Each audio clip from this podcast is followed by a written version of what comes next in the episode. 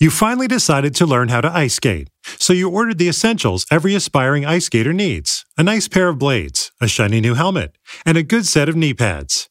And you used your Bank of America Cash Rewards credit card, choosing to earn 3% cash back on online shopping, which you put those rewards towards an essential piece of post skating recovery a heating pad. Visit bankofamerica.com slash more rewarding to apply now. Copyright 2020 Bank of America Corporation.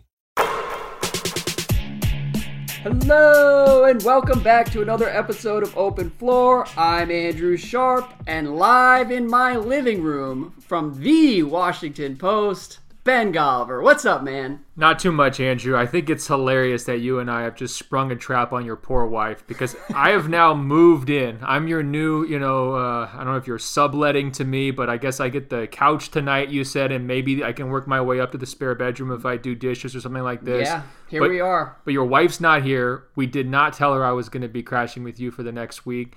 And I cannot wait to surprise her. yes, she's out at a work dinner.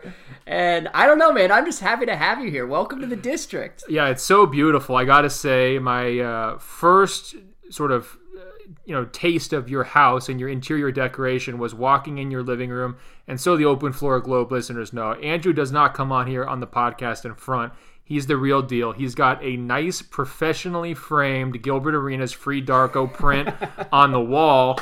But even better than that, as I looked across his living room towards the mantle, what did I see proudly displayed but a Lego set? And then I completed my lap around his living room, saw his very beautiful Christmas tree with some presents underneath the tree, and I, I said to Andrew, you know, if you had a good year, Andrew, you know, Alice might take care of you and get some Legos. And what did you say? oh, I'm getting Legos for Christmas. He was bragging to me, guys. Yeah, I don't know whether it's bragging, but I am getting a Lego for Christmas. Um, no, it's great to have you here, man. You know, the Gilbert art is tasteful. I'm proud of it. The uh, Oubre bobblehead and the Nene bobblehead are probably, I'm probably a little too old to be displaying those as proudly as I am. Um, not to mention the Legos, but. Um, Look, Legos are for adults. We've been over this, and don't let anybody child shame you on the bobbleheads either. Those are, uh, I think, an internal uh, interior decorating utility for anyone. Yeah, yeah, you know, and I used to have an extensive collection of posters that I have since uh, been forcibly separated from. And so there's sort of incremental progress. Every five years, I think my wife will win another battle. Um, but for now, we're holding strong here. Yeah, you're doing your best to stave off maturity. I completely understand that. So just to set the record clear, though, I'm only visiting. I'm not actually going to be living with Andrew, and I'm not moving to DC. We got a lot of people wondering about that. Don't worry, Andrew. I'm going to hold down the open floor globe on the West Coast. You're going to handle the East Coast. We will be perfectly balanced, but we do get to have some in-person episodes this It's week. It's really disappointing that you're not making a DC move. I don't know how you could choose 85 degrees every day over 45 degrees in December. 45 and rainy because it never actually snows here. It's always just sort of like mediocrity. Um, Well, look, you know me. I'm a Western Conference elitist. I was coming here prepared with all of my heaviest clothes that I'd been like put away in vacuum sealing for the whole week, right? And I was gonna just be like, look at how crappy this weather is. But it was beautiful today, Andrew. It was really nice. But look, you know, there was a sad piece of Washington D.C. related news this week with the passing of George H.W. Bush, and you know, I'm sure that's why boy. people have tuned in to to hear us talk today for about an hour to eulogize. put it in perspective. Absolutely. Yeah, let's, let's get into a big legacy talk, okay? Uh, no, but actually, I wanted to read one line from the New York Times obituary of George H.W. Bush because in George H.W. Bush's mother, Andrew, I found a kindred spirit. Can you believe that? Here's what it said Mr. Bush once boasted to his mother that he had scored three goals in a soccer match. That's nice, George, his mother replied, but how did the team do? And Andrew, I want you to think about that when you're looking at these bucket getters, your favorite Zach LaVines of the world.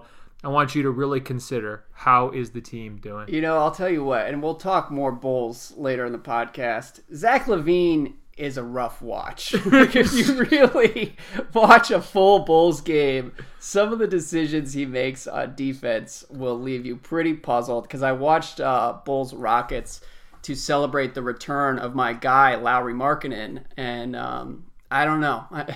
As a as a stockholder in both Lauri and Wendell Carter Jr., I'm not sure LaVine is the guy to kind of tie it all together for He's- Chicago. He's, definitely not the guy. We're sure he's not the guy. I don't often get pod envy because I like to keep it very real. Uh-huh. I like to keep it really real.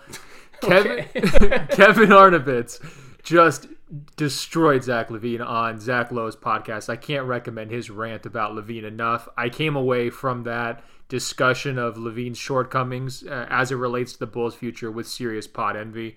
He's definitely not the guy, Andrew, and maybe that's where we should start. no, no, no, no. I, we, Oh, we you have got to plan. start. We have to start with your first day at the post. How Oh. was it out there? You know, the most boring possible topic. did you do any like trust falls or group exercises? No, we didn't go all that way. I did have to uh, write up a little bio for the website, and they said, "What's your favorite quotation?" Can you guess what I said? My favorite quotation was. Um, is it something about playing? Your Twitter bio is one of the most ridiculous things about you. You already know. Um, That's a great Twitter. was the bio. post cool with that? Uh, they don't police that. You know, democracy dies in darkness, Andrew. If we have people up here looking over your shoulder, editing your Twitter bio, you know, where have we become as a society? To answer my own question, because you didn't even try for a Well, you already know is my official guess, and if not that, It's maybe not it's that. something about playing with a purpose. Well, Andrew, what's the greatest ability? Oh god. the greatest ability is availability, and I decided that was my favorite quote. A day into your post career, and I'm already disgusted with you. Also, we had to say what's one random thing on your desk, and I got to say a Big Ben Lego set. So I'm making a great first impression. there you go. Did Dan Steinberg give you any kind of initiation into the local sports misery that we deal with every day here? um, he showed off a record that he had from the Washington Bullets winning the NBA title. And there was some sort of a song that had been made to celebrate the 1976 Yes. t- title, I believe. Oh, he's got the authentic record there. Yeah, he's got it, and I think it could be a belated nomination into the best music, basketball music conversation that we were trying to have that I sidetracked with a whole bunch of NBA superstars discussion last week. Yeah. It looked pretty good. Okay. Um, yeah, my only thought on that is a little dark, but one of the saddest parts of being a Wizards fan is that even that title is one of the lamest titles in NBA history. That's the difference. Like, that's the difference between the Bullets fans and the Blazers fans because people like Bill Simmons will say, "Well, the weak part of the NBA had all these cheap titles, the Sonics and Yeah. the Bullets and the Blazers." But in Portland, they don't want to hear that at all. They name everything after the 1970. There's bars named after the 77 title. Walton is considered a patron saint. Maurice Lucas. Everyone names their kids after Maurice Lucas. Yeah. So it can go one of two ways. Whereas, like Wes Unseld came to DC and stayed for 50 years and was sort of like Ernie Grunfeld before Ernie Grunfeld. Um, but I'm probably blaspheming in several different ways here. So let's get into it for real. The first topic, Ben, I wanted to talk to you. I wrote a column this morning, Monday morning. Uh, and before we even get into it, last week we decided we're not going to have any real major changes with the podcast. We're going to just try to keep it going. You know, I'm leaving, but we're going to keep. Yeah. and we're going to have the podcast is going to be together. The state of our union is strong.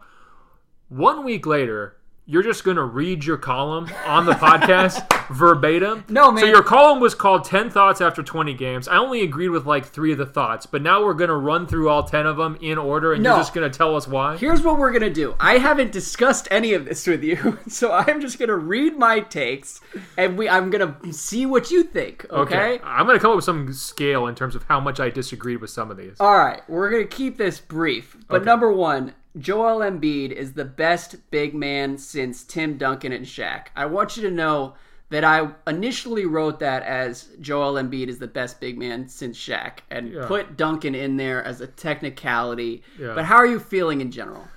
Well, Duncan was more recent, better in every way, and won more titles than Shaq. So I don't know, even know why Shaq seems like he's the extraneous part of this statement. Why do you even need to mention Shaq? So Anthony Davis just never existed, or I, I mentioned Anthony Davis in the column. I, I, to me, he's more of like a unicorn and sort of a, a platonic ideal of the modern big. Whereas Embiid, watching him every night, it really is kind of like a throwback to big men who would just tear through defenses and make everyone look helpless. And um, I mean, he's now starting to get a lot of the love that he's probably deserved for a few weeks now. Where he's getting thrown into the MVP conversation. People are looking at his numbers like, holy shit, are you serious? And he's just night to night, he might be the most entertaining player in the NBA so far this Well, year. besides Giannis, but I think did he have a unicorn, uh, you know, like surgery to remove his horn? Like, did he get? dr- are we taking him now out of the I unicorn think conversation? that's what I'm doing because Yeah. here's the thing. He can take threes, but the best parts of his game are down low. Like the, his footwork is so Yeah. good, his touch around the rim. I feel like he got amputated. I think he got his horn amputated because he's not really that good at shooting threes. Yeah. He came in and was like nailing them, and it was like, oh, okay, this guy's going to get better. He's going to be a 40% three point shooter. And it's really gone the other way the last two years. But, you know, now you get frustrated when he shoots them because he could do all these other things inside and because he can punish all these people who are just not physically equipped to guard him. So I'm with you. Um, I still don't enjoy watching the Sixers as much as I thought I would. I only enjoy Embiid. I think there are Ooh. the other parts of their offense. Like I swear to God, they run 25 dribble handoffs for JJ Redick in every single game, and then like the Simmons Butler fit. Both of them are good, and I get people who tweet at me being like, "Oh, you were down on the Sixers." Like, no, I wasn't. I just said that it's going to be kind of an awkward fit, and it has been, and it's going to continue to be. And Jimmy Butler, when he's off to the side, is just half as effective as Jimmy Butler should be. Is their season going to end with like Landry Shamet taking five shots in like the last six minutes of a game, and, ev- and everyone wondering why Embiid isn't being force fed? Like, is that part? Is that kind of your concern where you're going with that? A little bit. I mean, the the the stretches they have where they are just throwing it into Embiid and letting him dominate, they are a lot of fun because that's the thing that to me is kind of incredible about Embiid is he is probably the only big in the league right now who you can honestly make the case that just throwing it to him in the post is more efficient offense than working it around the perimeter and getting an open three just because he's so good down there and makes it look so easy. And that wasn't always true last year. And I think that's part of the, the story with Embiid this year is like he's one of the guys who really has gotten 20 to 30% better than where he was a year ago. And I mean, he was all NBA a year ago.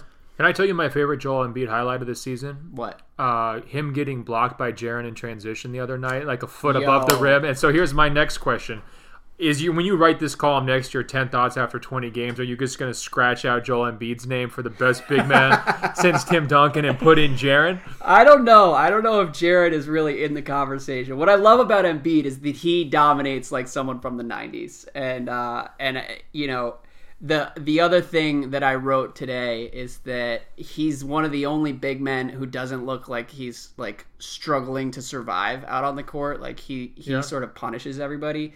We're gonna get to Jaren though. That's later later Thank on. God. in the Thank God we have a thought for Jaren. Can I also say though, since we first started talking about scoring early on this year, Uh-huh. it has come down a little bit. Now, Yeah. not all the way. It's still significantly up from last year. I think it's about four to five points up over last year, but it's not the ten points up that it was for like the first couple of weeks of the season. So it's still settling a little bit. And I know a lot of people have, have been kind of wondering like, this is a weird year. You know, when are these teams finally going to emerge as who's actually good, who's not actually good? When's the style of play going to settle in?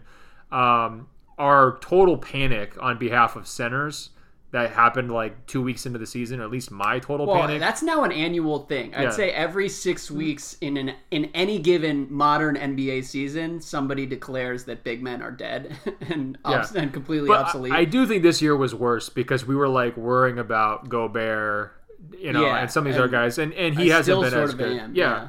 But I think Embiid is safe. I mean, I think we've we've come to the point where like the game isn't so weird that he- Well- he's marginalized. and to me, that's just a testament to how amazing he is. Because I I don't look at a, a number of other big men and say they're safe, but Embiid, it's like okay, like you can do whatever you want.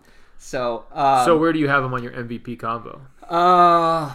And he's not more entertaining than Giannis. How are you going to try to slip that in? Giannis is a lot more entertaining. Yeah, Giannis is. I mean, Giannis is in the conversation. I just, I, I have to admit, I've had more fun watching Embiid so far. Well, Um, here's the crazy thing, though. He hasn't missed a game yet, right? yes, That's nuts. that's nuts, and that's what I was going to add at the end. They need to start monitoring his minutes more closely than they have been, and I think Embiid is probably one of the reasons that they are pushing the envelope a little bit because he probably wants to play as much as possible.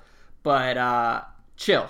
we don't need to tempt fate with the Embiid trajectory. Well, look, I'm not going to be complaining. I, I, mean, I'd much rather have him play every night than have Kawhi play twice a week. You know what I mean? Yeah. So, you, like, there's, there's a, probably a, a healthy medium for both those guys. They could meet in the middle. But for me, I think it's remarkable that he's played as many minutes as he has. And I'm still kind of shocked that he's healthy. Yeah. You know, like, no, it, there's never going to be a point. Maybe, maybe a couple years from now, this will just be normal. But I still watch him and have to pinch myself, and I'm like, oh my god, I cannot believe this worked out. Yeah, I mean, let's rewind two years when Embiid's like barely on the court, and we're we're saying who would you rather have as a long term person, Wiggins or Embiid? And the idea is Wiggins playing every single night, Embiid, Totally. who knows? Now Wiggins doesn't even appear to like basketball anymore. It looks like he's looking for a second career, like mid career. He's he's having kind of a, a midlife crisis. And meanwhile, Embiid is like an Iron Man. what? Just dominating the entire league. Um, I do not have specific MVP rankings right now. I, I Giannis is number one, and everybody else is Giannis is one, KD two, Embiid three. perfect. um, let me think after that. I don't know. That's probably Steph my top three. Steph and Kawhi will be heard from down the line, but neither one of them have played often enough to be in that top three. I think they'll probably one of them will probably finish in the top three, but um, it's a good segue to the next question. Uh, number two on my list, the throne is empty. There is ten no... out of ten. Hard disagree, but go ahead. All right, there is no best basketball player alive at the at this moment in time. This is my first year of getting to see LeBron basically night in night out, or regularly seeing him in person. His level of mastery is absolutely ridiculous, and he coasts an awful lot. The fact Yeah. that the Lakers are so comfortably above 500 with him just sort of letting Lonzo and letting Ingram kind of feel their way out through the season. To me, it says when June comes around and he needs to completely crank it up, he will be able to do that to a degree that no one else can match as an individual player. Now, that doesn't mean they're even going to get out of the first round of the playoffs necessarily, but I still think his ability to sustain his own individual play at the highest level over the course of a series or perhaps a playoff run is a cut above everybody else. And I say that loving KD more than 99.99% of the people out there Uh-huh. and really wishing Kevin got more credit for that incredible week that he had. Your friend Kevin, yeah, no, he did. He look, he got credit from me. Unfortunately, we Oh, had already publicly? recorded. yes, publicly. I wrote about it. Uh, but I also I, I was pissed off that we had already recorded the podcast before Kevin Durant went nuts against the Raptors the other night because that was incredible. Do, do you understand? That's the Kevin Durant that I have wanted all along, and Yeah. like He's that's al- the Durant we that. deserve. okay, just to be clear, Yeah. we deserve Kevin Durant forced to have out of body experiences every couple of nights. I mean, it's out of control. Uh, my lesson that I took from the Raptors game was the signature moment was the corner three, right? Just Yeah. like the crazy, st- the crazy step back, clock's running down. How am I going to get this three off? I, I a quick fake, the ultimate hero ball, quote unquote shot, right? But mm-hmm. I think what we have to realize when we look at with Kevin is how I felt during the Western Conference Finals too. Is this guy doesn't really take bad shots because the shots he gets, even if they're contested twos or fadeaway threes. Are still completely clean because there's nobody who can really contest them. Like you Yeah. can, you can be there, you can be draped on him, but it really doesn't matter. It doesn't affect his shooting motion. He's his pocket is so much higher than the defender's hands. Great point. So I mean, and, and his range now, you know, and it's it's been like this, but his range is five six feet behind the three point line too. So he can step up off the dribble with two guys on him and still get a high quality look, a quality shot that not very many other guys can. So Well, and that's the thing. I mean, you mentioned that shot in the corner, which, by the way, was over Kawhi. It wasn't over some bullshit like CJ Miles, uh, random Raptors defender. That's like the best perimeter defender we have in basketball. Oh, two nights out of seven, but yeah. um, uh, to me, I loved the 30 footer that he buried like 30 seconds before that from the top of the key. I mean, now we're just ranking his shots. Look. I'll do it. Yeah, Um, you know, it was a great game. I and I hear what you're saying, but again, I think people like you love to twist this stuff. Oh, we can only appreciate it in this idea of oh, if he has his own team. Da, da, da. I mean, let's just no. give him his credit in this context. It was incredible. He stepped up with Steph out, had three straight 40 plus point games. And he's going to be ridiculous in this year's playoffs again, and he's probably going to get you know Finals MVP or finish second again. Yeah. And we can give him credit for just doing that. We don't have to say, "Oh, it's so, so much you're more." sticking with Bron though to, to boil this down. Yes, absolutely. Okay. Uh, but just because I think I haven't seen the physical sl- signs of slippage. I've seen him managing his his body very carefully, especially on defense. I mean, it's almost laughable at times the stretches that he like takes off on defense. Managing his body is a really diplomatic way to put it. It just dares people to shoot. No, I, I love.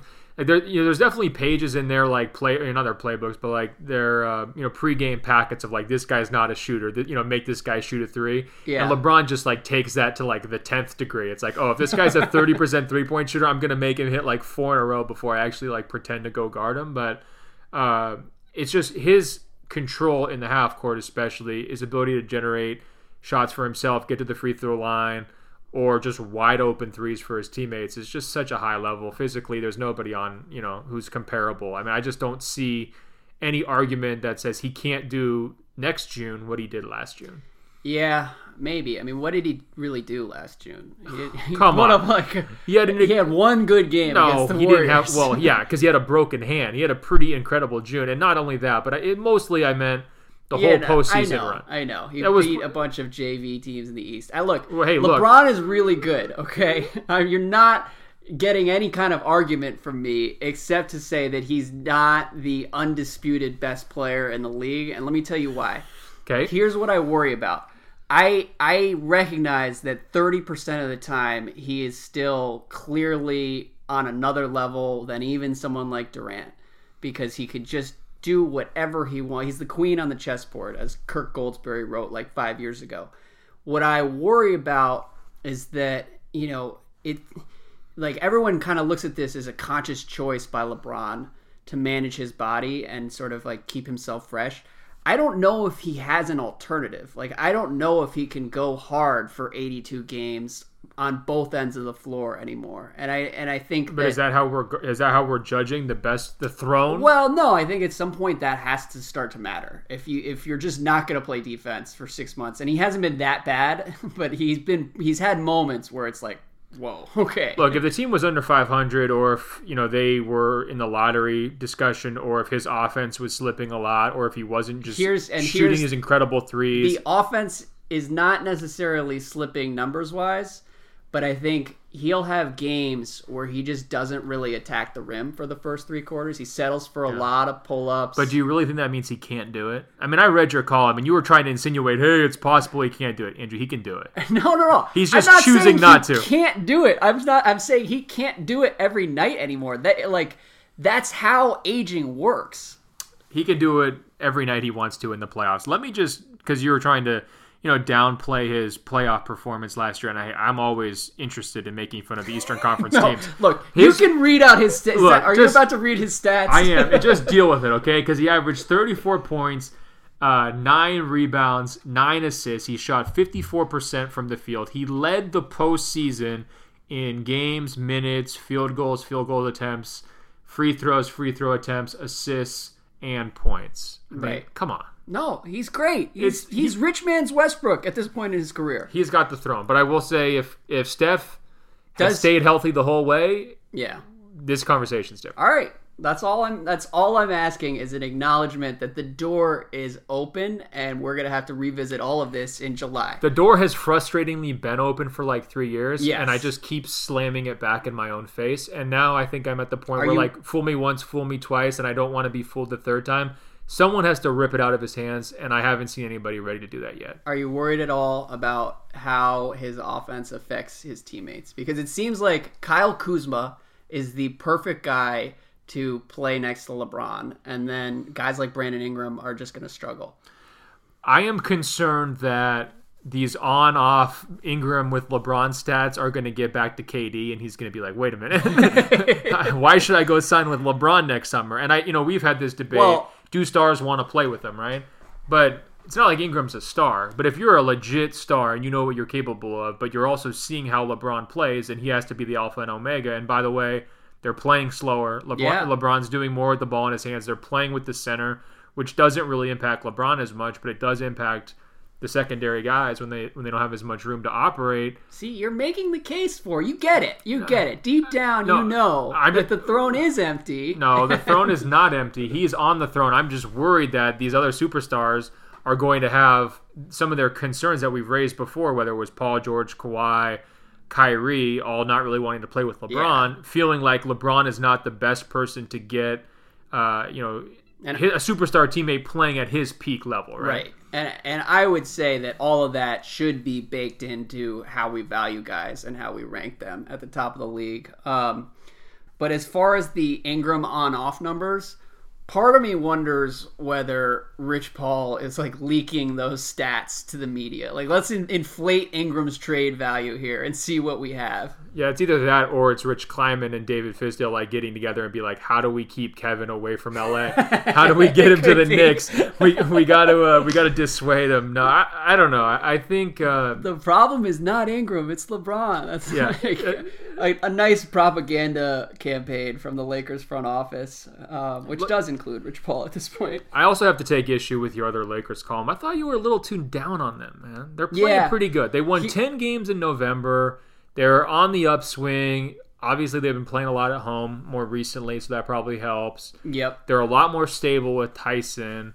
I mean, it seemed to me like you were trying to write that the sky was falling, but you wanted the sky to fall. Well, I do. Pardon me. I do watch a lot of their games as a hater or a skeptic. Um, but they they have been good. They've been able to kind of right the ship and stabilize things. And the the thing that's funny about the Lakers, and I don't know whether it's them or us, but it depends on when you catch them. Like I wrote that column after they went into Denver and really mailed it in against the Nuggets team that's beatable and should be beatable if you're like a playoff team that's going to finish in the middle. Or what about that Suns game? If you wrote the column after the first quarter, it might be a little different than you read it after they they and win the by Mavs, 24. They came back and looked great in the second half, but like, they- so you just never really know, and um, so I don't want to like get too definitive congratulating the Lakers. All I'm saying is LeBron is out operating in like third gear. Yeah, And there's going to be a consistency element that comes out in the playoffs from him, and it will translate to the whole team. I think he's going to iron out some of their weakest issues um, simply by playing a lot harder than he is. Okay. Um, well, moving on. Most interesting part of this Warriors era will be how it ends. The Clippers are not a joke. We can skip those.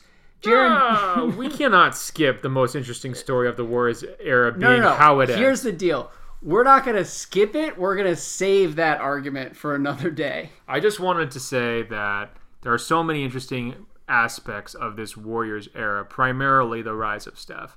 Yeah. And I think Well, no, no. What I mean by this Warriors era is the Hamptons Five Warriors. Oh, now you're parsing. It's not an era. it's two years. Well, I to me, it's sort of like an era within an era. Well, I also think that KD, a top potentially all you know all time top eight player, Uh-huh. winning his first title, no matter how he gets it, is a pretty interesting story. winning his first title, nailing jumpers over George Hill. It was really cool. Triumph. Um, Such a hater. so the Clippers are not a joke. I think the Clippers are really, really solid and in really good shape next summer, and we should come back to that. At I do point. agree with that one. I, I can't nitpick that one. Um, Jaren Jackson Jr. could be the best prospect to hit the NBA in five years. Well, you're hedging there pretty hard.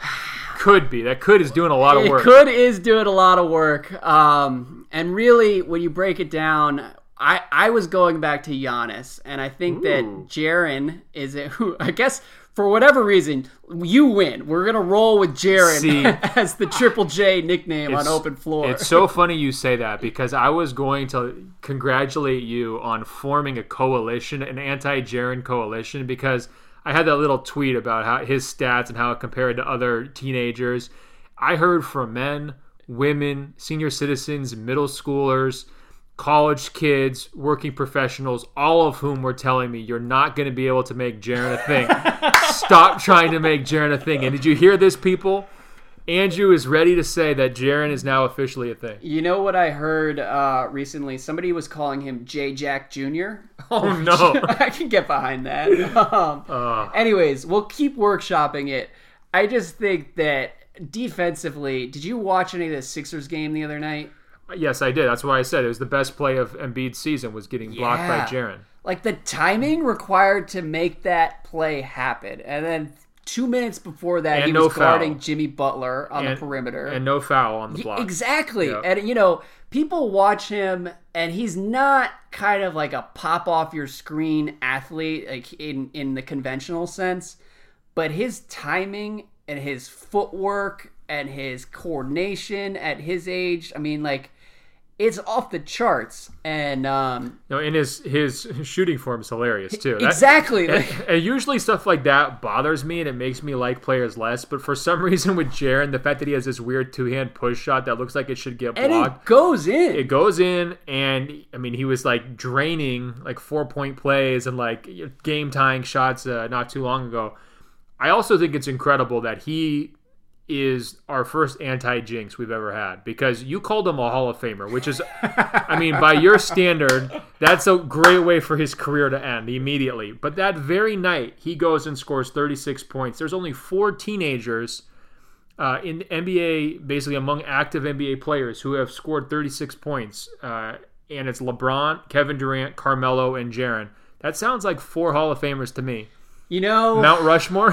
what do we always say on this podcast what's the what's the golden rule of this podcast the greatest ability is availability. No, the Oh. rule is that you are right about the little things. Oh. I am right about the big things. I- Okay. we're still waiting for anyone to agree with that rule. and I think it was last week when you said I would draft Luka Doncic first in any draft, and I said, you know, I'm taking Jaren.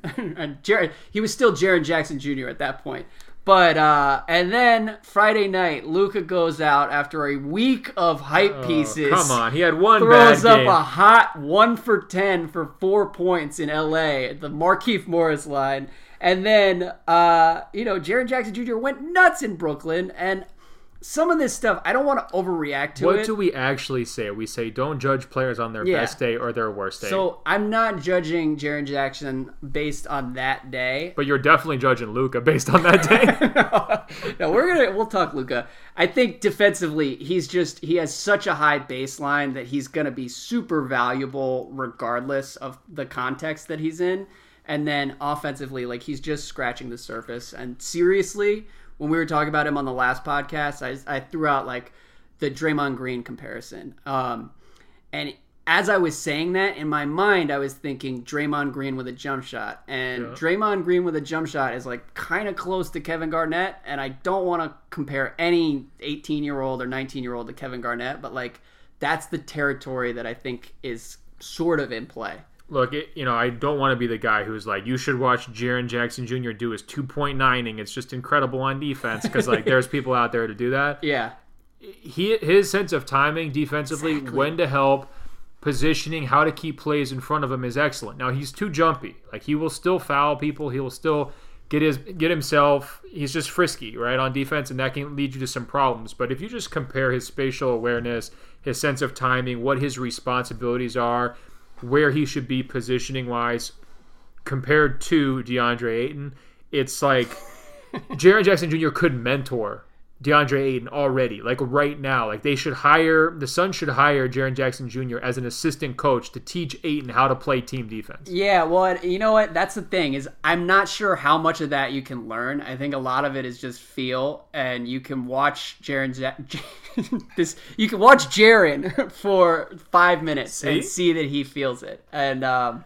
and it, the other thing is I'm not big on appreciating the intricacies of defensive rotations. Yeah. but some of this stuff does pop off the screen where you Well- see him like. 20 feet from the hoop It helps when against his- the guard and he's fine. And it helps when his arms are that long, so it's like if he needs to recover or come across the paint, he's just like swat air traffic controller, like Anthony Davis style swatting shots from absolutely nowhere. It's like okay, that helps too, you know. Yeah, it's uh that dude has it. Um, the Rockets will trade Chris Paul within 18 months. Uh, it didn't make me violently react. Uh, Doesn't it feel like a move that Morey would do? First of all, it's a smart move, and Morey is smart, and it just seems like the direction we're headed. Like that team is so top heavy right Yeah, now. I mean, what this one really felt like to me was you licking your wounds with John Wall, and you're like, okay, we're gonna have to trade John Wall, and it's gonna get really ugly. So it was sort of like, well, maybe if you can rationalize it by finding a point guard who's actually good, who also might get Dude. traded for a similar reason, and if you can say, well, look, if the Rockets have to trade Chris Paul, then of course we have to trade John Wall. You can kind of talk yourself down that Oh, road. Is see- that what's happening? I thought you were saying this is me talking myself into an eventual John Wall for Chris Paul trade, Oh. which isn't going to happen because the Rockets are too smart, and the idea of pairing Wall and Harden together on the party circuit is pretty dangerous. But I would love to watch the twilight of Chris Paul. So this is not an anti-Chris Paul thing. I think it's just the way their team is currently structured, and um, you know they now have basically two supermax deals and Capela, and that's not a bad top three. But as we've seen over the last couple weeks, like when Chris Paul is not playing or not hundred percent and firing on all cylinders, like they're kind of screwed. I mean, Harden's been really good. The other thing I'd say too with with Capela, it's really hard to replace Capela and everything he does for them. So if you're trying to imagine what's the future of the Rockets, you're like, oh, let's just retool around Harden and Chris. If that means trading uh, Clint Capela, how are you going to replace all the things that he does defensively, finishing? That's not easy to do. Now, obviously, he's got a pretty high salary, but that's a gigantic hole, and the rest of their front line's so weak that it would just be even worse, right?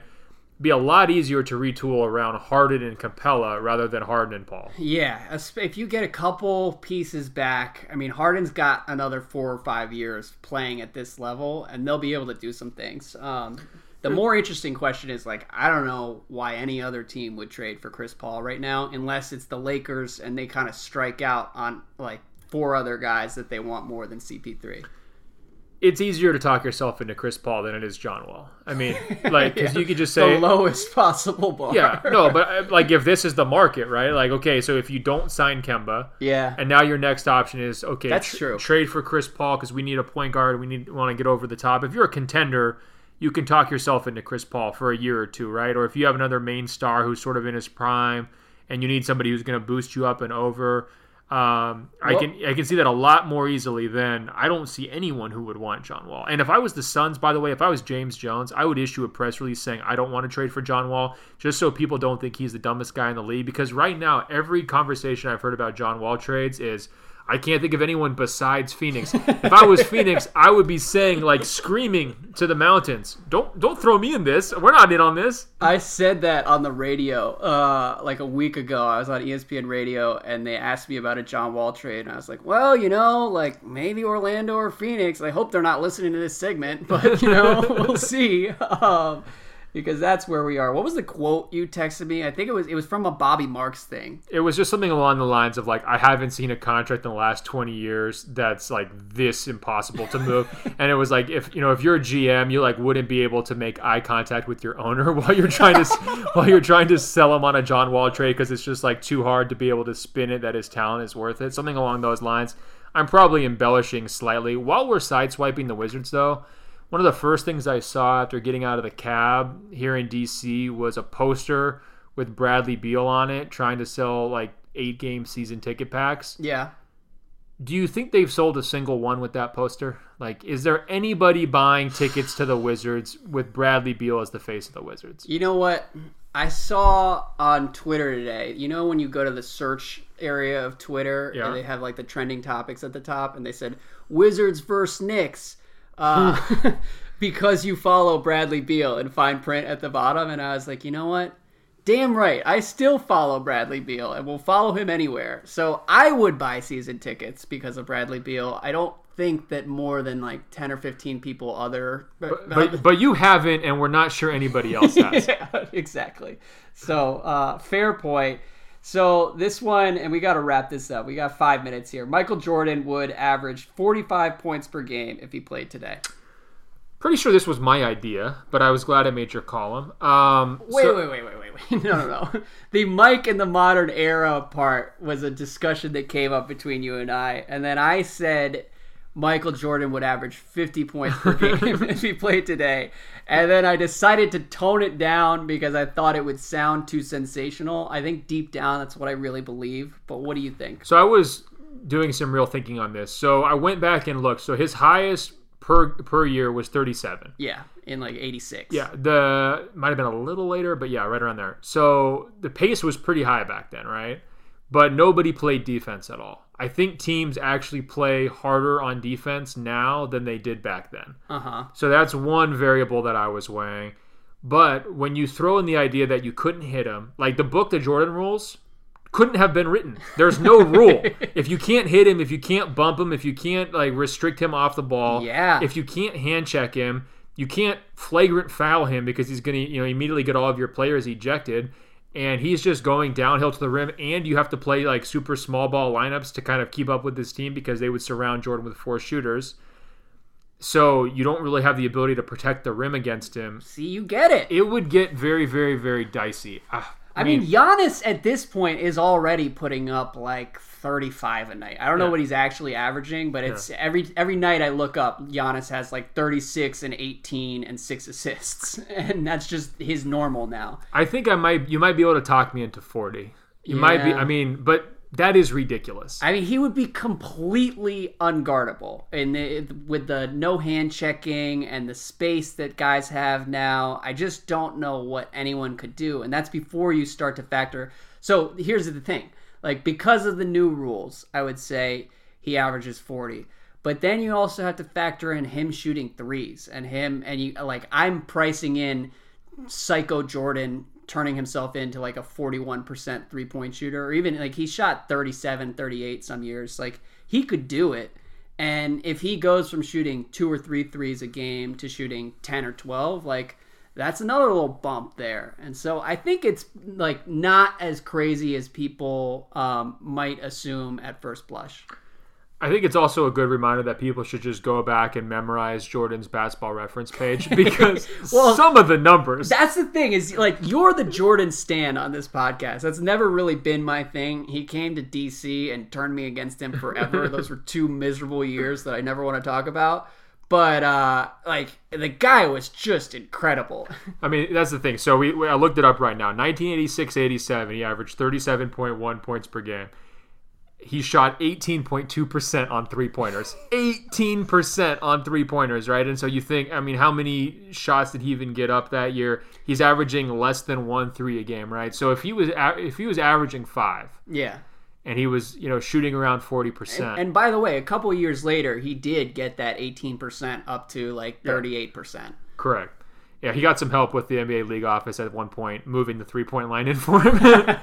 but hey, we don't have to talk about that. The idea is very, very strong. I think the question is were defenders athletic enough, like, at that, like, was the average defender he was going against in the mid 80s playing as hard and as smart defensively as guys do today? and that's the best counter I've heard actually because the today guys are going harder during the regular season than, than they were at that point. Well, they don't want to get embarrassed. I mean, guys go harder play to play now, even than they did five years ago, because they don't want to go trending. You know what I mean? And I, I've noticed that even since I started writing about the league, it's like Well- it, it's pretty difficult to get away with like absolutely being lazy. Like you have to be so good to be able to withstand that. Otherwise, it's just you're on tape being picked apart by everybody. Yeah, I mean what I what I've been imagining as I've thought this through the last 48 hours is like half Giannis and half Harden and that player could go do whatever he wanted. Um Well, that's the other thing too. I mean, if he, if you're giving him 27 or 30 shots a night, yeah, I mean, like the volume that some of these guys Yeah. take every now and then uh, or every night now not every now and then. But um but anyways speaking of the modern game i wanted to end here because I, you and i honestly haven't talked about this. It made some news last week. Um here's gregg popovich. He says the inside game is kaputski. Uh, you've got to have downhill players. You've got to have people that can penetrate and kick. You got to have people that can switch big guys who can play little guys and mostly, Sam Smith at NBA.com writes, you have to have players who can shoot the three.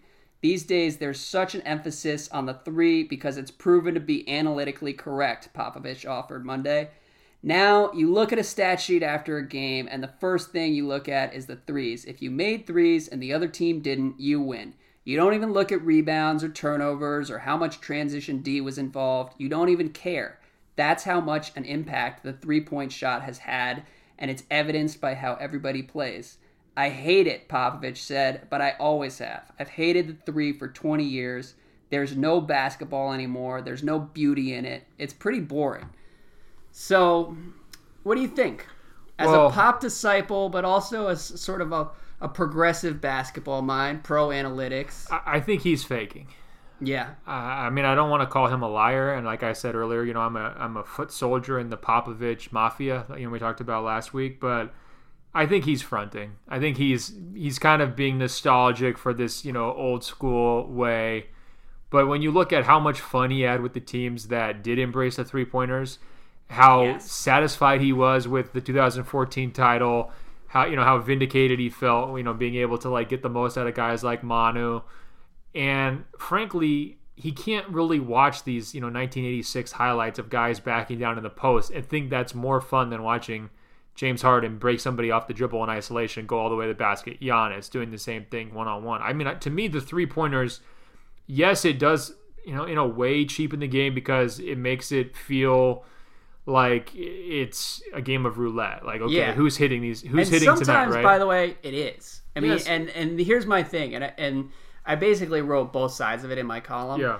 Um, I think that anyone who is actually watching basketball every single night has definitely had these thoughts. Like you have to. I mean, some nights you watch guys like like Marcus Smart takes like seven threes a game and is a Yeah. terrible shooter. But I, I- I've never had the thought there's no beauty in it because I think the the era that I started writing in 2007-08 was a lot less beautiful and I fun agree. than the current era. And I think that's the most important point to remember in all this. Um, but I also and and Pop is obviously overstating it. And the other thing that I wrote, which I wish I had emphasized more, is that like if you sat down and talked to Gregg Popovich about what the league is now versus what it was 15 years ago versus what it was 30 years ago, like he would have a much more nuanced perspective on everything than he did in that story. Um, and you can even look at the Spurs teams, which is probably the best point in all this. It's like Spurs in 2013 were so much more fun than 2004, and and they were more successful too. Well, let me just say a couple of thoughts, one joking and one serious. First, the joking thought. If you had under 20 games for Popovich coaching DeRozan and Aldridge and saying there's no there's no more there's no more beauty in basketball, if you had the under, you win there, okay? Yep. But in seriousness, when he's pointing at you can't even look at the rebounds or the turnovers or transition defense.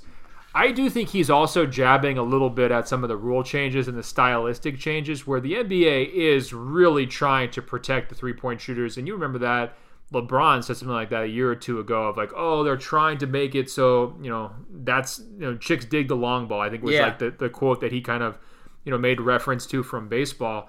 And I have caught myself wondering this year specifically, did they go too far with some of this stuff? Like, are they protecting the shooters so much that they're incentivizing these guys to take even bad three point shots because um, you can draw fouls or Yeah. you know you can put the you know defenses in positions where they can't even guard you and it, it's a, a benefit. And I don't want the game to become unbalanced. I know defense isn't fun, it's not selling tickets, but I do think that some of the beauty he's talking about is like the chess match aspect to it, where like the defense has to feel like it has a fighting chance, right?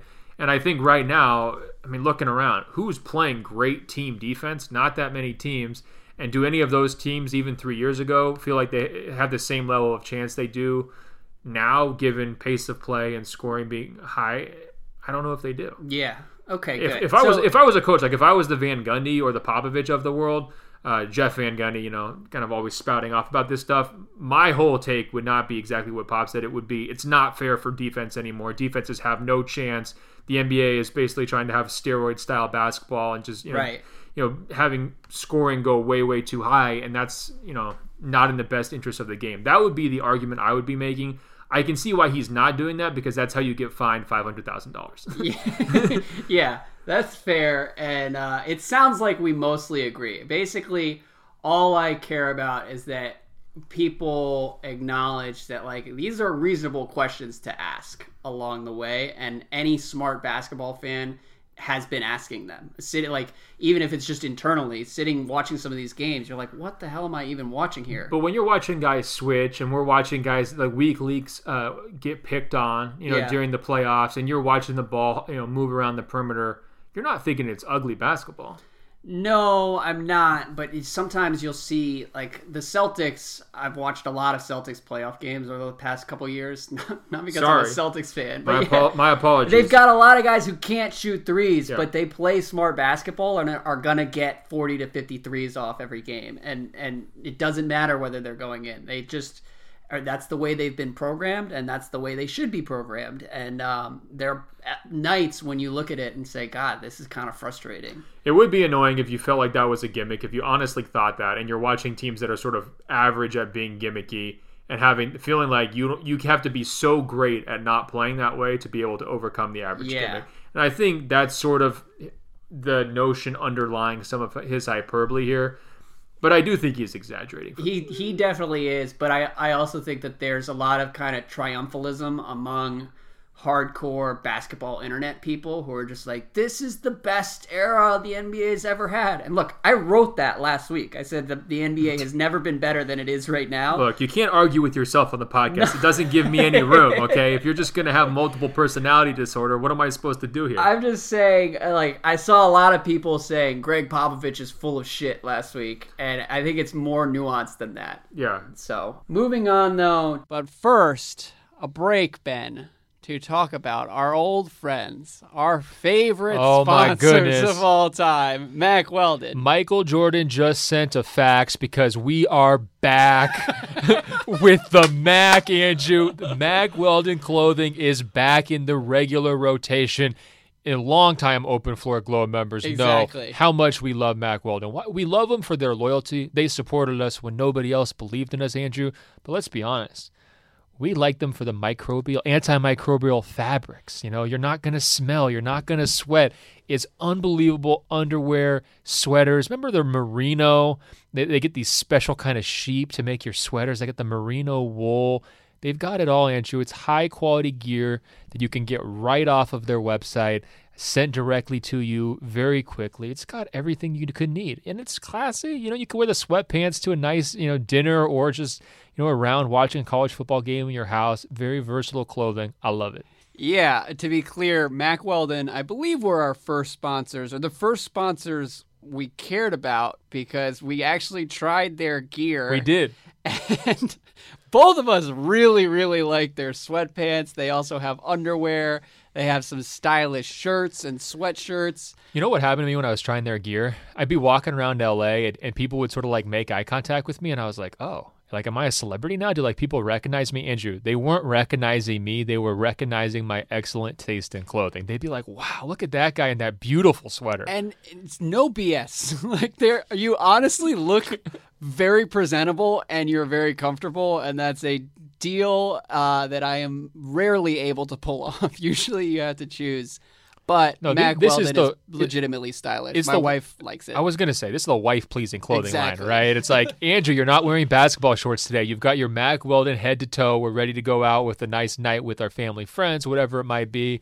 Um, I could see it. And one thing that they like to point out, it's not just about how you look; it's how it performs, right? That's no- right. you can't have the smell, Andrew. You can't be walking around looking good, smelling bad. And the antimicrobial techniques that they use, you know, I can barely spell it. I can barely pronounce it, but let me tell you, you do smell good, look good, feel good with Mack Weldon clothing. Yes, we're pushing it hard, but go check it out. Uh, they want you to be comfortable, and if you don't like your first pair, you can keep it and they will still refund you. Don't you love the guarantees? Go to mackweldon.com. You can use the promo code FLOOR, make us look good, and, uh, and get some discounts. That's mackweldon.com. Enter the promo code FLOOR. Andrew, you didn't even tell them what the promo code gives them. I said, fl- oh, what did he give them? 20% off the first order. Don't argue with me about great savings, Andrew. It's real. Yeah, go get 20% off now. Get right for the fall and winter. It's going to be a good time to be bundled.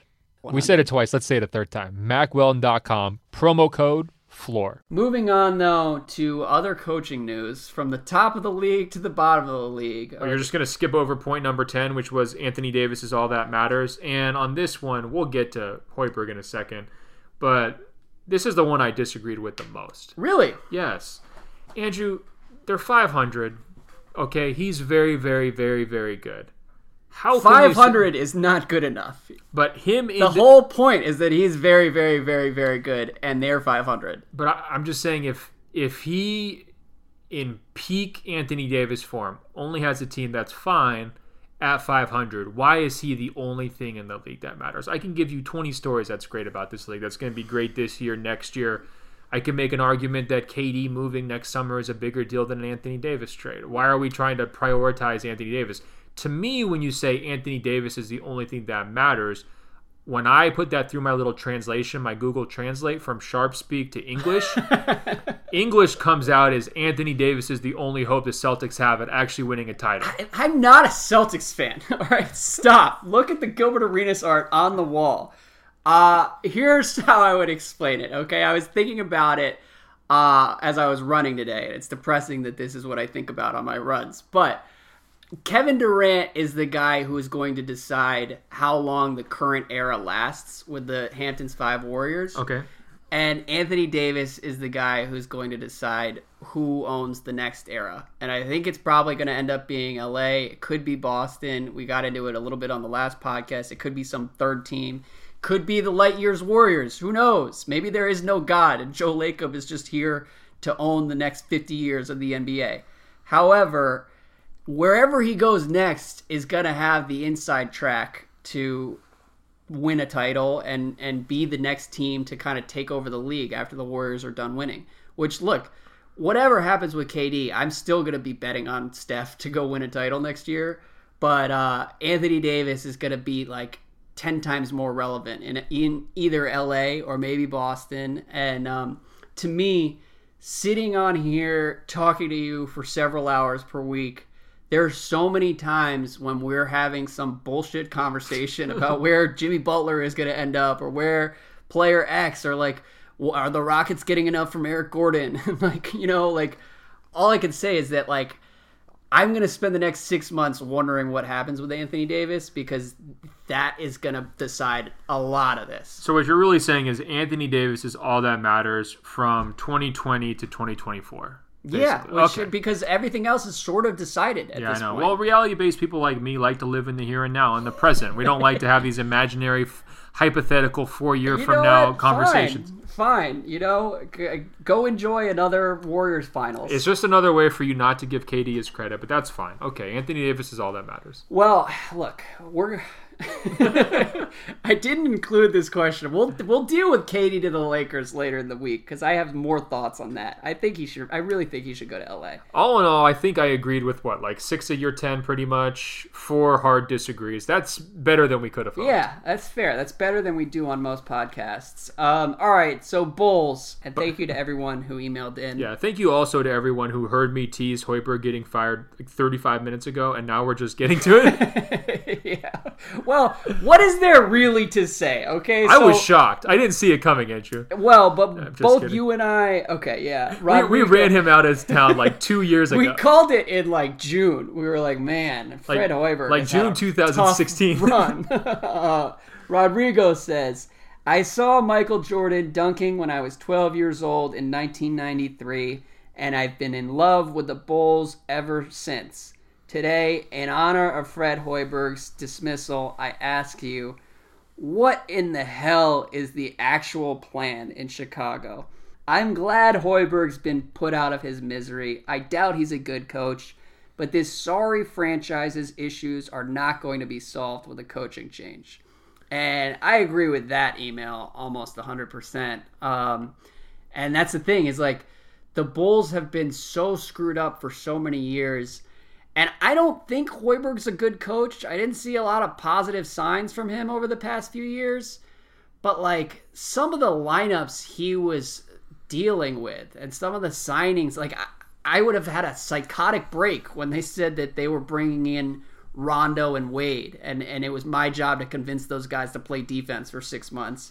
And then no, the, know, let- just point blank. The front office screwed him in as many different ways. over ways. and over again. in as many different ways as a front office can screw a coach. They found every way to screw him, right? But the tricky part for him is he had no leg to stand on, right? So the whole time through is the offense, right? Yeah. He's going to be this offensive coach. Is he going to be able to install his offense? Well, you look at the roster that they gave him.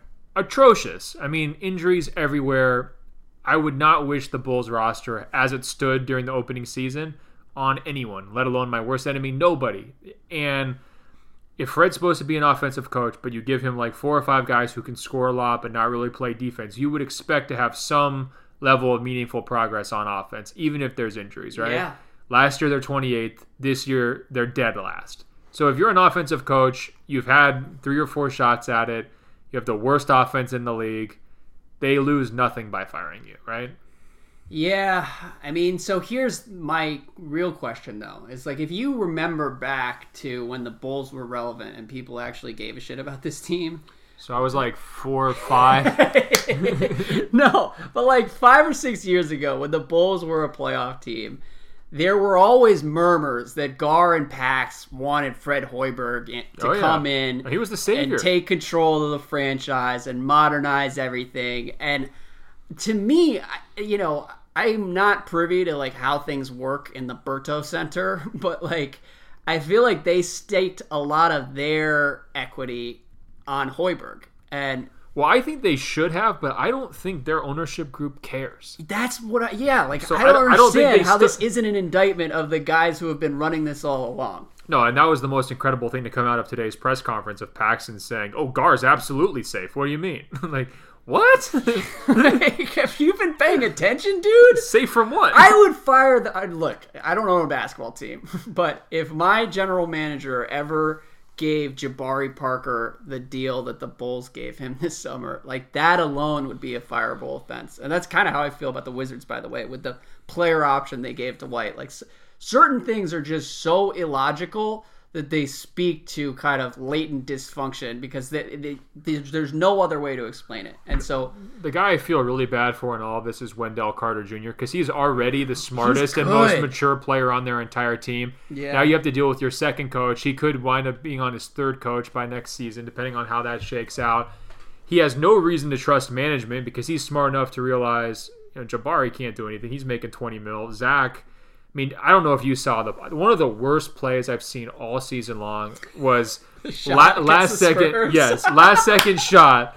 Zach calls off the screen. Hoiberg's on the sideline, doubled over in agony because he knows Zach's about to take a hero ball three. They're down one. He barely does he even hit the rim or just hit the backboard? No, you know what? He's been getting a lot of mileage out of the Bulls' injuries as rationalizations for his his behavior, but like that's a guy who's going to be under the microscope over the next month or so. Yeah, let me let me say earlier I mentioned Kevin Durant can't take a hero ball shot because it's always a good shot. Zach LaVine can definitely take a hero ball shot. That's not a good shot. And he did with the whole game on the line, and all of his teammates were like simultaneously disgusted. Hoiberg was disgusted. It's amazing he didn't resign on that moment. So I guess we give uh, Fred credit. At least you get your, your payout, right? Yeah. I also feel bad for Wendell Carter Jr. because he has really been overshadowed by the rise of Jaren over the last three or four weeks. I think like Wendell Carter had a great game over the weekend. Um, I think he had 28 or No, something. he can play. He's, He's, like really good. 80 to 90 percent of what Jaren Jackson Jr. is. Um, but But let's be honest. The only reason why anyone's talking about Jaren is because of us. We're we're the two man hype train. Okay. we started the bandwagon. Um, how attractive is the Bulls' job at this point? well, I would not use the word attractive. I think the framing here is is wrong. Would anyone? Less ta- shitty than Phoenix? yeah. perhaps. I mean, I would say, would anyone take it? Like, would you really be interested in taking it? I think you know next summer it could look different because if Mm-hmm. they do come to their senses and just realize Jabari can't play, that's some money that you're not paying, right? That's Yep. an ego you don't have to manage. Um, they need a point guard, and if I was a coach, I would not take the job unless I had a very clear plan for how I was getting my point guard, right? yeah, If- and or how I was getting rid of Zach LaVine. Yeah, or just moving him to a six man role. Like I don't think he's completely unsalvageable. He's unsalvageable as a number one option. Like Yeah. that's just never going to work. You're going to have a losing team if he's that guy.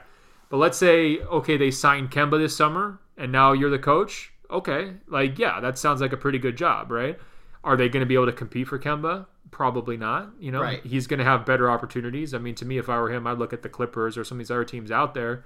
Um, Yeah, but so they, they need to have an answer at point guard because it's not on the roster currently. And I would not take any job, especially one that has a lot of pressure on it, yeah. if you don't have a point guard. I just wouldn't do it. well, I don't know about that because I think you can find point guards. I mean, there's there's never been more point guard depth at any point in history than there is right now. I know, and that's what Frank Vogel told himself two years ago.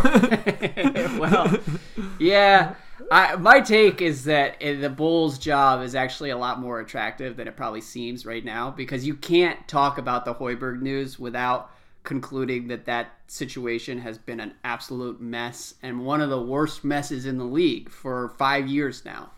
But yeah, my concerns would be working for their front office if they're still there. And Yes. then, okay, so you, you have expectations because you have Lauri and Wendell, so you should be good. Well, like next year or thing. two years from now, you I- should be good. I think you should be good in a couple years. Yeah. Um, but you're gonna have some runway, and when like whoever takes over that job, and I, I mean, look, GarPax are, are signaling that like Jim Boylan is gonna be seriously considered. That's so, an inspired hire. You got to love that you move. know, I don't know. I think 30 teams would compete for him as their head coach. Don't you think, Andrew? if I knew how to coach basketball, I would feel pretty good about going to Chicago and, and taking that job because I think there's more upside than there seems to be right now. Um, Look, they're a point guard away from being very interesting, but you can say that about a lot of teams, right? But I I mean, I think if they had an answer there, I would rather even- have to find a point guard than have to find a Wendell Carter Jr. and or potentially a Lauri Markkanen. No, I'm with you. Uh, and I mean, the things that you do know is you have a great fan base. Mm-hmm. You've got a nice building. You've got a lot of history.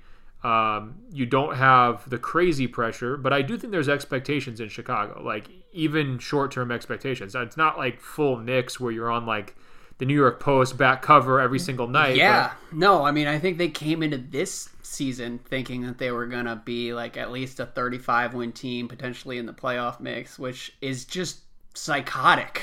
like, I think you and I were talking about the Jabari signing in July. I mean, like, are oh you kidding no! me? Do you know what I just realized? what? These guys might trade for John Wall. Woo! they do need a point guard. What if what if they come in and they're like Boylan's our guy? You know what? We need a point guard who's going to be able to get the most out of our young bigs. Yo. We need a guy who's ready to go right now. By the time that those guys are on Windy their, City Wall, you've sold me. You've sold me. he'd like to wear their red jerseys too, wouldn't he? Let me tell you something, man. And I've thought about I thought about it looking at this photo because I knew you were going to talk about this photo. And I was The like, Gilbert Arenas photo. You know, yeah, sorry, the Gilbert Arenas art. Uh, I do love Gilbert now, which speaks to the power of nostalgia yes. because the end of Gilbert in Washington was just about as miserable as sports can get. And it's reassuring to me that at some point, five, six, seven, eight years from now, I'm going to be able to go to that place with John Wall. And I will remember a time when I was positive that John Wall was better than Russell Westbrook and Kyrie Irving and that everybody was full of shit and he was the best pure point guard in basketball. And that's the John Wall Well. that I will remember, okay? A little too far there, but I was with you in spirit. But for now, I will have a whole new lease on life whenever the Wizards can find a way to trade John Wall. It's actually pathetic that we never came up with the Bulls as the right landing spot for Wall, considering That's how irrelevant they've been, though. Well, yeah, let me say, if you have a, a front office that pays Dwyane Wade like forty something million over two, that you wind up having to pay him almost all of it on the buyout, yeah. and pays Zach the crazy money they paid Zach, and pays Jabari, you know, forty over two, basically. Why is taking John Wall? How is that out of step with their other moves? It's not even a bottom five move Look, for them. I'm in, okay? And I apologize, Chicago. I was going glass half full with your future until I thought about the wall possibility. Now, fuck you. You're trading for John Wall, okay? This is your karmic payback for 20 years with Michael Jordan. Um, now I feel really bad for Wen- for Wendell Carter yeah, seriously. because we now have seen your future, Wendell. Sorry. It's tough. All right, a couple more questions here. Alex says, "Hey guys, I'm a longtime member of the Open Floor Globe, and of course, Giannis Inc. I have seen a lot of despicable actions by this Knicks franchise, from the Charles Oakley incident a couple years ago, or Marbury and Isiah, or a, a dozen different things James Dolan has done." But none of those was worse than this. and then Ben added, I think we need an official statement from the CEOs of Giannis Inc. after this hostile act from Mario Hezonja over the weekend. So, Ben, do you have any thoughts? I think expulsion from the league is an appropriate punishment. uh, no, he got him. I mean, I, I credit to Giannis. And here's the thing: there's always the Well, high wait, horse. wait. Let me add also for anyone who doesn't watch basketball every single night, what happened is that Mario Pretty sure people saw this one, but who I'll get to it. had two points in the game, uh, those two points came on a dunk over Giannis Antetokounmpo. At which point Giannis was on the ground and Hezonja like triumphantly stepped over him the same way Allen Iverson did Ty Lue in 2001 and um and then you know tempers flared after the game. So what's your what's your thought? A couple thoughts. I mean, first of all, credit to Giannis, high horse take of he went for the chase down block. It wasn't like he got posterized. He was making a very athletic defensive play on the ball. He just didn't get it. He didn't get dunked on, but he was in the vicinity. So that's number one. Uh, number two, the step over was also a practical matter of, uh, you know, him getting back towards the the other side of the court on defense, right? So the Iverson one was so embellished. Like it was like, okay, now I'm stepping over you and I'm making sure everyone sees it, right? And granted, Hezonja did embellish slightly, but there was also like the matter of he needed to go from point A to point B and he took the most direct path, right? Uh huh.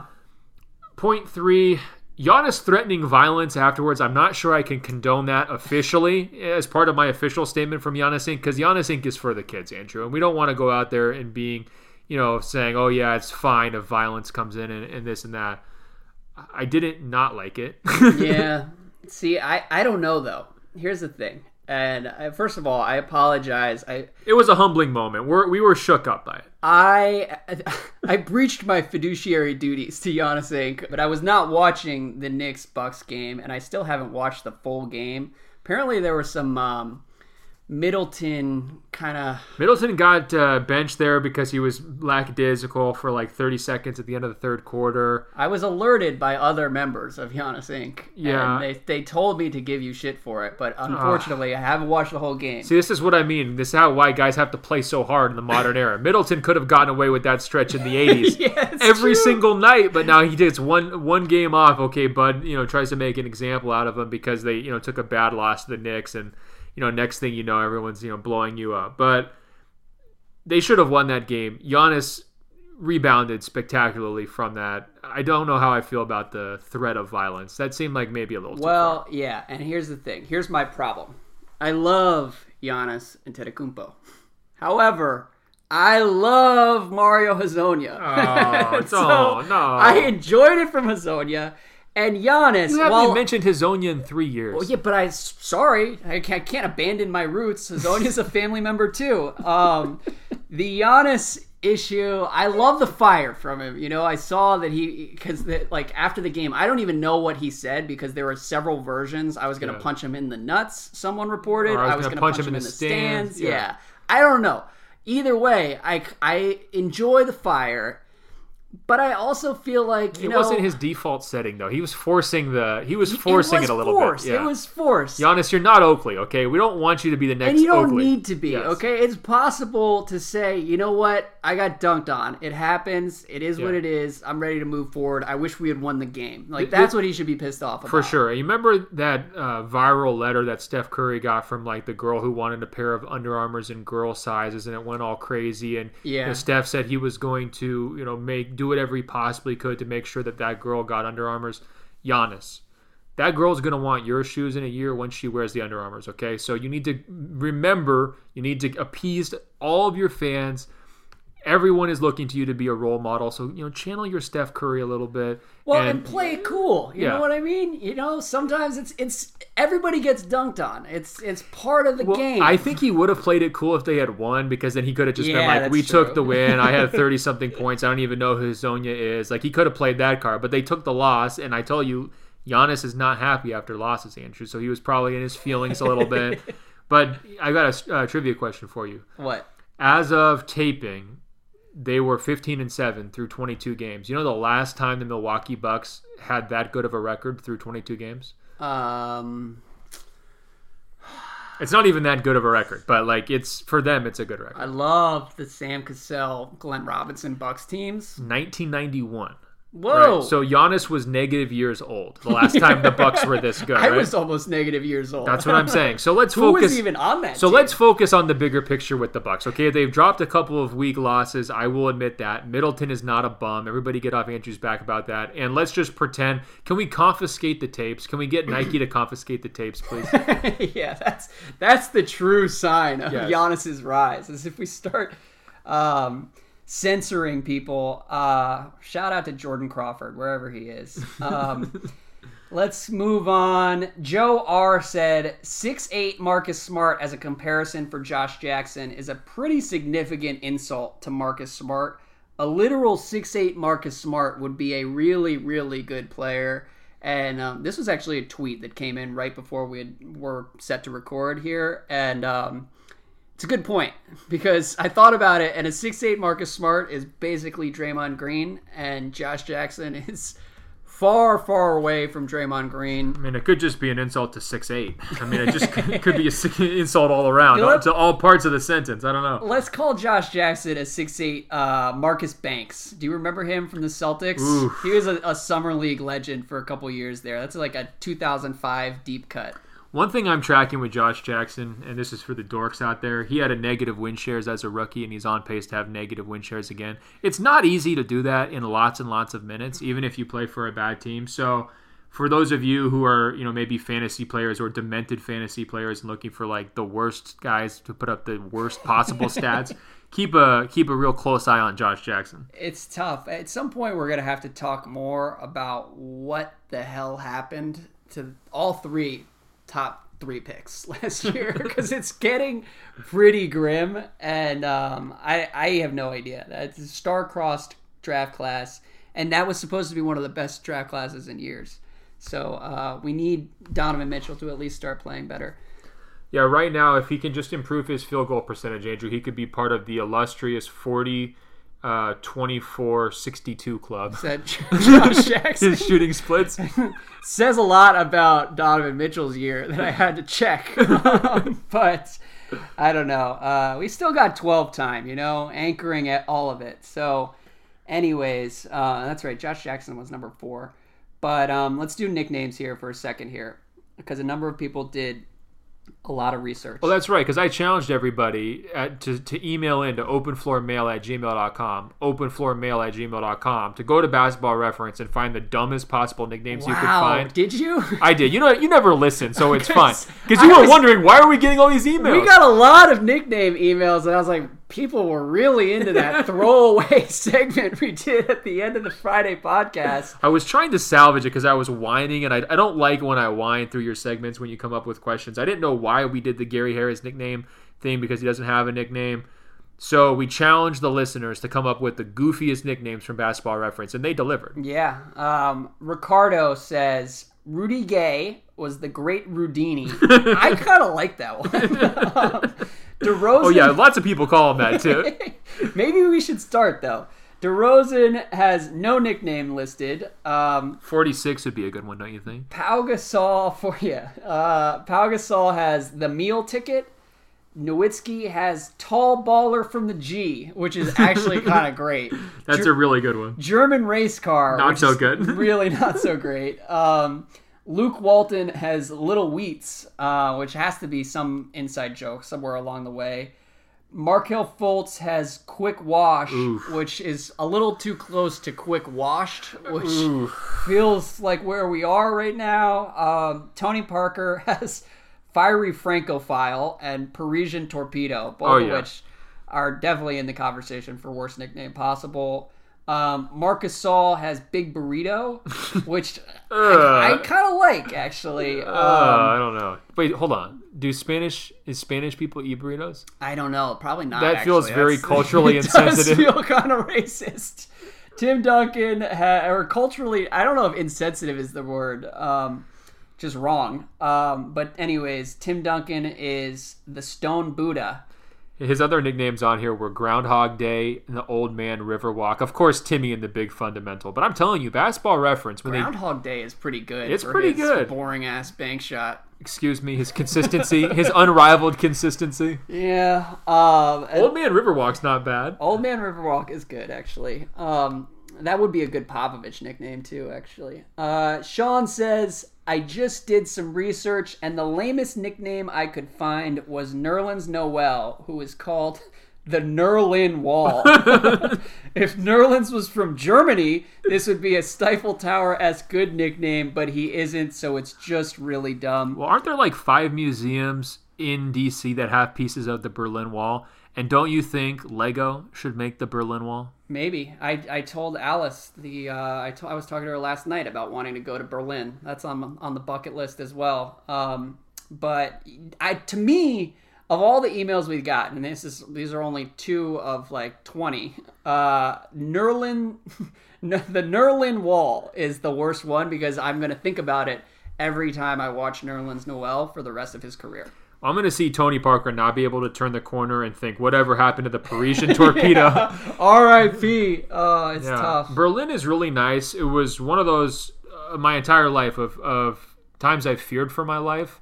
Uh, after watching Germany win a World Cup game in Berlin and being in charge of getting my two brothers back to the hotel that we were staying at, as people were like throwing glass bottles from like second and third story windows um, and celebrating their victory was one of the most terrifying moments, probably 30 minute stretches of my life. So hopefully it won't be like that when you go. So wait, that was that was when I was in Germany. Yeah. I was in Ireland for that World Cup. I'm uh, I'm really jealous. I've never been to a, a World Cup in person. Well, you should go to Qatar because all of a sudden you're going to Oman. you got all these connections to Saudi Arabia. I think we know which one you need to go to. Oh man, that is the last place I want to be. Um, go to the UAE, get your Legos. Yeah, that's right. With the what would you call it? The Burj Khalifa? Oh, the the rapper, the rapper Burj Khalifa. All right, we've descended into nonsense here. The one thing I do want to read is, um, and we got a good email from Trey who talked to us about Trey did more research on the nicknames than we did on every episode for the last two months combined. Yes, he said, I don't necessarily enjoy the Gary Harris nickname segment, but I'm hungover and listening to podcasts and thought I'd Google Harris to see if he had any nicknames. His Wikipedia nickname is Gary Gary Harris Harris. so maybe we should just go with Gary Harris squared. Gary Harris's father is named Gary Harris also, so maybe he's Gary Jr. Gary Harris's Twitter handle is at that's G, so I'm assuming his close friends and family call him G. G14 Summit is kind of dope if Gary Harris was a political science major. Unfortunately, he majored in marketing. G14 is still pretty good though, and then he signed off. I kind of hate myself for having done any of this. G14 Summit is not a good nickname, Trey. I'm sorry. You know what? G14 is not bad though. It, Uh. it reminds me of I believe it was Rush Hour where thing, something was G14 classified. Yeah, I mean, I I feel like when I we get into the G plus the number, I'm thinking private jets. You know, G four, G five. Yeah. And like so, G fourteen to me that sounds like an incredible plane. I don't think Gary Harris has the ups to really uh, satisfy that. Also, calling him just G, like that's G. I don't We think. can't do that. No, I okay, fine. I don't think anyone should. I don't think he's good That's enough what to I'm just saying. be It's like G. outsiders can't be like, oh, G had a great name, had a great game last night. G's mom and G senior can call him Yeah, G. well, if you're talking to him, you could say, "Hey, G, what's Yeah. what's going on?" Yeah. But like, uh, yeah, I don't know. I mean, Brendan Hogan said us Nuggets fans call him Big Shot Gary. Can't do that. No, He's never been in a playoff well, game. he did hit a big shot though over the weekend. Oh, congratulations. He hit one. He hasn't been in a playoff game. Get back to me when he's made a playoff shot. It looks like that's coming. Somebody else said they call him Garris. Um, Nope. But the Kyle said, just FYI, the Bay Area's resident Nuggets fan Corey Runge has been calling Gary Harris Gare Bear. that is a good nickname. Okay, I don't know if you and I, as grown men, can can sit on the podcast here and call him Gare Bear.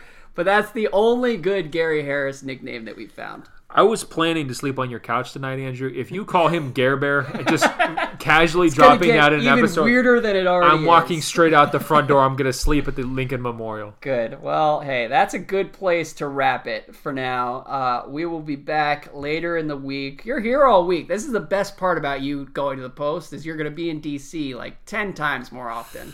Uh, hopefully not.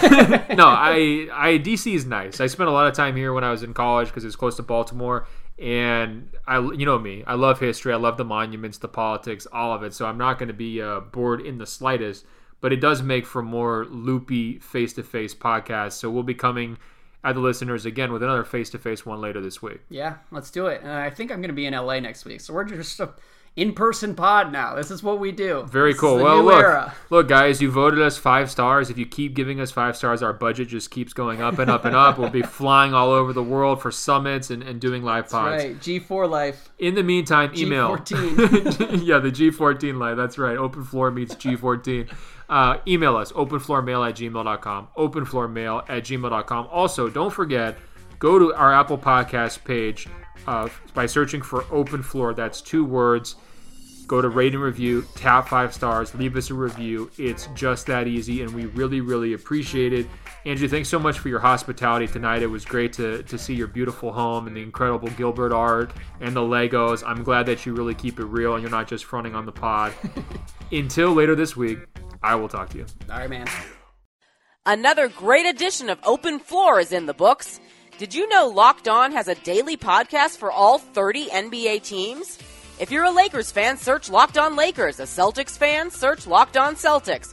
Warriors fans, search Locked On Warriors. Yes, all 30 NBA teams have a daily bite-sized podcast on the Locked On Podcast Network. Search on Apple Podcasts or Google Podcasts for Locked On, your favorite team. Or tell your smart speaker to play podcast Locked On Your Favorite Team. It's the Locked On Podcast Network, your team every day.